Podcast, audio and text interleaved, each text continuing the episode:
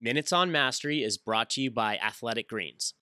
This is former Navy SEAL and entrepreneur Mark Divine on the Finding Mastery podcast with Michael Gervais, sharing the different phases of his mindfulness practice. I think mental training is meant to evolve as you evolve, and the same practice isn't right for you at all times of the year or all times of you know, the day.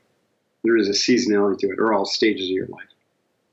Um, so the answer to that is kind of it. De- it depends. I do. I I practice every day, but I don't practice the same things every day. The foundation for my practice is box breathing, which is very similar to Zen, but I layer on some other additional training.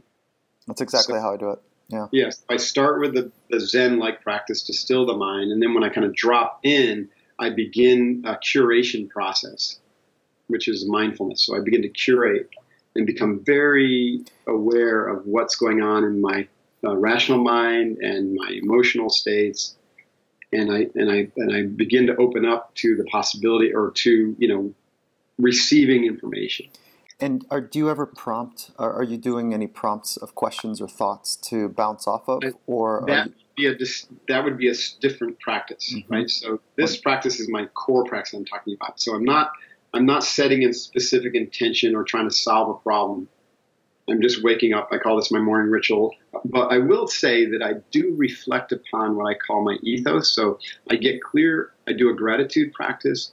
I get clear about why I'm on this planet, what my passion is, and why, what I'm going to do about it cool. long term and today. And so with that, then I go into, and so I call that kind of like alignment. So I'm connected to my, my kind of heart center, my, my true essence, my higher self. Then I go into this box breathing practice.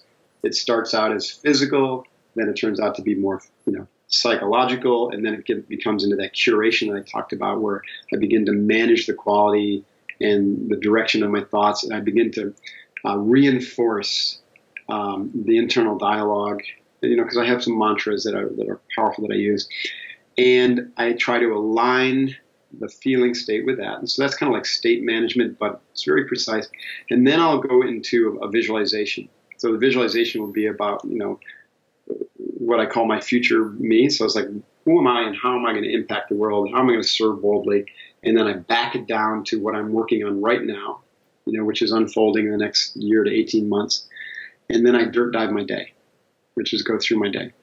So that's my foundational practice every morning. And then when I'm working on something very specific, like a project challenge or something, or, I, or my vision is not clear, then I will get more intentional with what I'm trying to problem solve or learn or go deep on.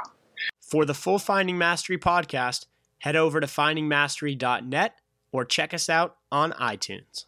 And for a special offer from Athletic Greens, head to athleticgreens.com slash findingmastery.